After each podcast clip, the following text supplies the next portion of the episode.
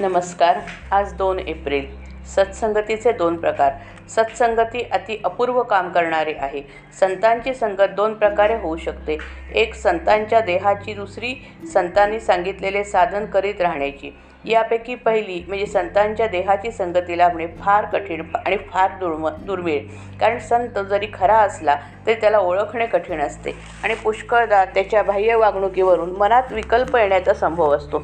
आणि एखाद्या भोंदू साधूची साधूशीच गाठ पडली तर त्याच्या संगतीपासून नुकसान हे ठरलेलेच. म्हणून पहिला म्हणजे संतांच्या देहाच्या संगतीचा मार्ग हा पुष्कळदा धोक्याचा ठरण्याचा संभव असतो. दुसऱ्या मार्गाने जाण्यात म्हणजे त्याने सांगितलेले साधन करण्यात बिलकुल धोका नसतो. कारण खरा संत काय किंवा भोंदू साधू काय? कोणीही झाला तरी तो दुसऱ्याला सांगताना खरे आणि बरोबर असेल तेच सांगेल. तो भोंदू असला तरी आपला भोंदूपणा लपवण्याकरता जे बरोबर असेल तेच सांगणे त्याला जरूर आहेस. असते.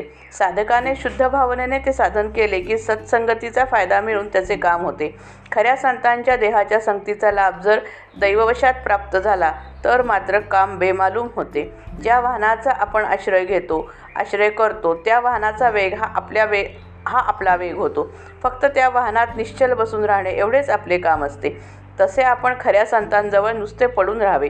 संतांच्या संगतीत आपली कृती अशी काहीशी न काहीच नसते. नुसते अस्तित्व असते. त्यामुळे अहंकाराला वाव न राहून वासनेचा क्षय व्हायला फार मदत होते.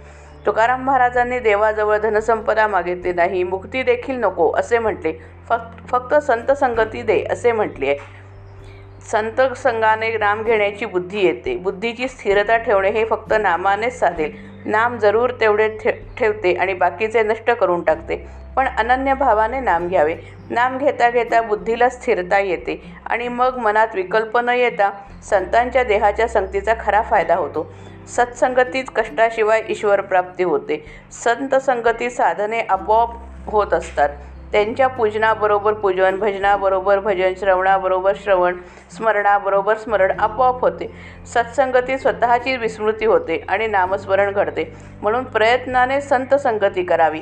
तिथे प्रारब्ध आणू नये. सत्संगतीत राहून नाम घेतले तर देहबुद्धीच्या कोंडीतून बाहेर पडता येते. संतांना जे आवडते ते आपल्याला आवडणे. म्हणजे त्यांचा समागम करणे होय. श्रीराम जय राम जय जय राम.